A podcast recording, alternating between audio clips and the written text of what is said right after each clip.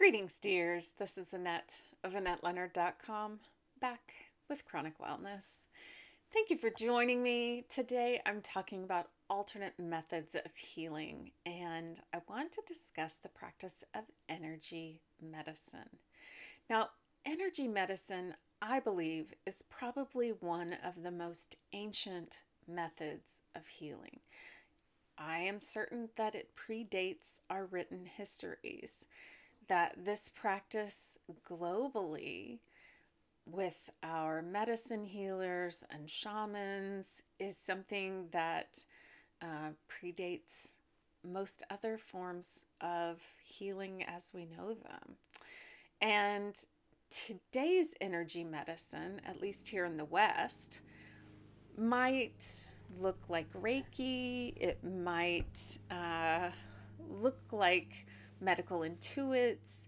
It might go under the name of body talk or EFT or a variety of other names. And I myself have been to a number of energy medicine practitioners. And I think the theory probably goes that we have energy running through us. And whether you think of that energy as chi or as life force or as prana, um, or whether you think of this energy as what happens at the atomic or subatomic levels with particles, um, this energy is something we all have, and that it can be manipulated, it can be moved. And whether it is moved by someone else's energy or whether it's moved by magnets or whether it's moved by crystals, the notion that our energy can be influenced and therefore changed is one that means that we can impact the way that we feel our levels of energy, the ways that we heal through our energy bodies.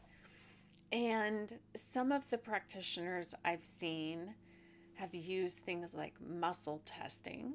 And so, either out loud or to themselves, have asked questions of my body while using my arm up to see whether or not my arm stays up when pressure is applied, thereby getting the answer to the question they ask my body, or uh, whether they're using signals from my pulse in the case of many Eastern traditions, or whether they're using signals from Ayurveda or other ways of reading my energy body.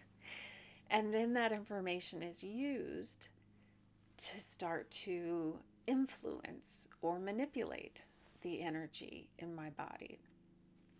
And as I've said, sometimes that's done by touch and sometimes it's done without touch. So, in the case of most Reiki, that's usually done with hands hovering near the body while not touching the body. Um, and my experience with energy medicine is that sometimes it's quite subtle.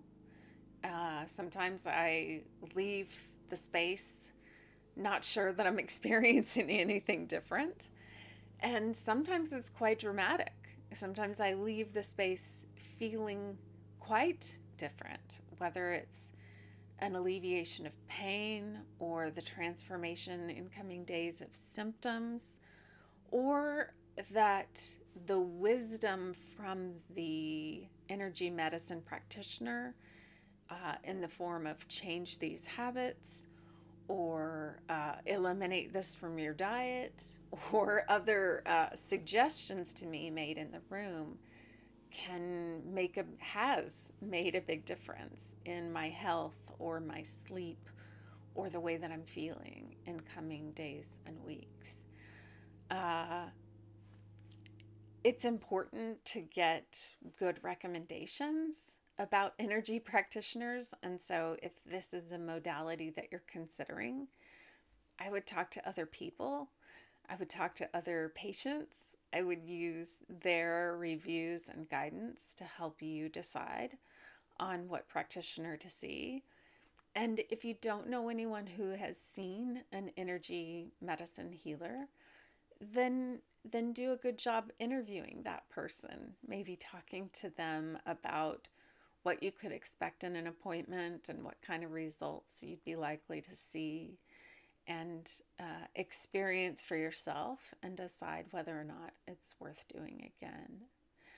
What's nice about energy medicine is that the risks are low. You're unlikely to experience negative side effects. You're unlikely to be harmed by a practitioner of energy healing. Um, have you tried it? Uh, do you practice it regularly? Are you someone who knows how to perform energy healing? These are the questions that I have. And as ever, hearing from you delights me and is the reason I do this, folks. So please sound off in the comments and let me know. And until we're together again, thanks for being here and thanks for spending a little time with me.